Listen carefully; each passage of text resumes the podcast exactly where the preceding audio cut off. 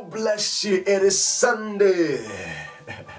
The word of the Lord, we are taking it from the book of Isaiah 65, verse number 24. I'm so excited that you are watching me right now. You are hearing the word of the Lord right now. And today we are declaring from Isaiah 65, verse number 24.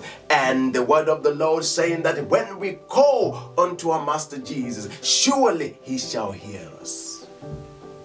Isn't that exciting that we serve a God who hears our praise? We serve a God who hears our cries.